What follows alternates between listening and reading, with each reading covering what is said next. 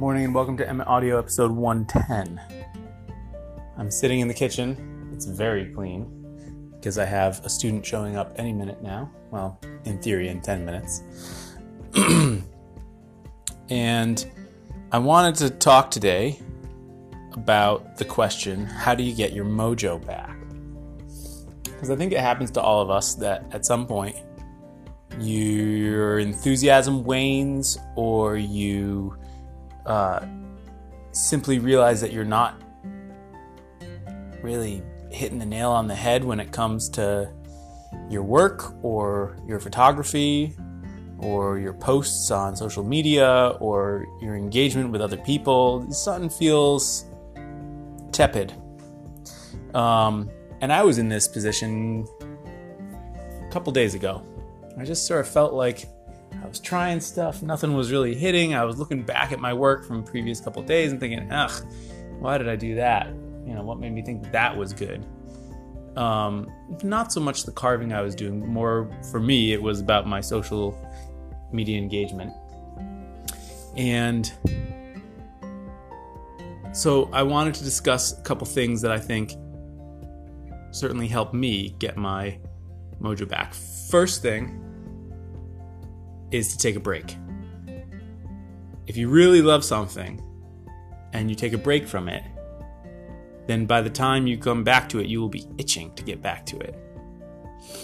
And that can be a break of a day, or it can be a break of a week, be a break of a month. Really depends on how burned out you're feeling, how much of a slump you're in, and other factors as well. Conversely, another way to deal with a slump is to simply get on with it, put your head down, and do the work.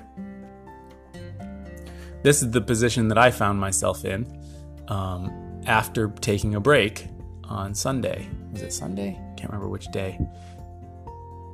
Maybe it was Saturday. Yeah, I think it was Saturday. Anyway, there was a day this weekend where I didn't carve, and I didn't really post much. And then I was ready to get back to it. And when I got back to it, there was sort of the one two punch of taking a break and then really having to put my head down and do a bunch of work.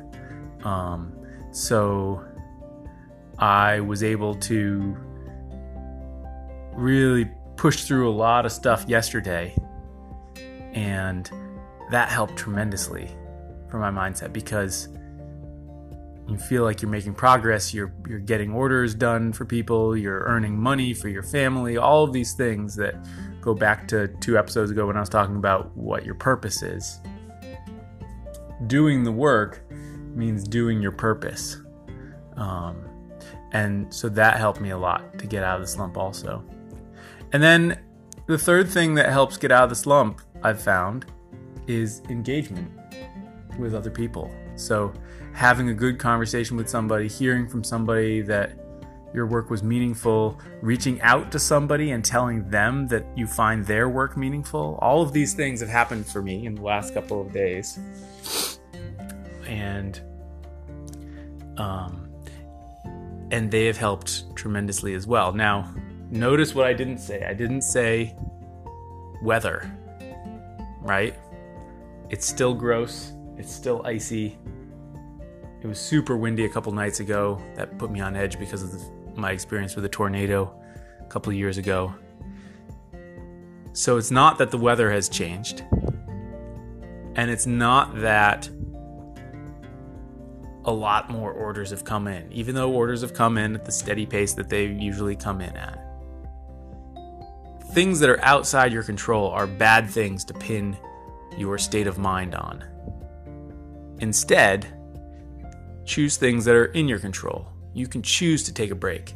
You can choose to put your nose to the grindstone and get stuff done. You can choose to reach out and engage with people. And even if people aren't coming to you saying nice things about you, you can choose to go to other people and say nice things about them. And guess what? That feels even better. So, before you go pinning your mood on the weather or your luck or your general position in the state of things as you see it. Put the responsibility on yourself and do everything you can do to get your mojo back.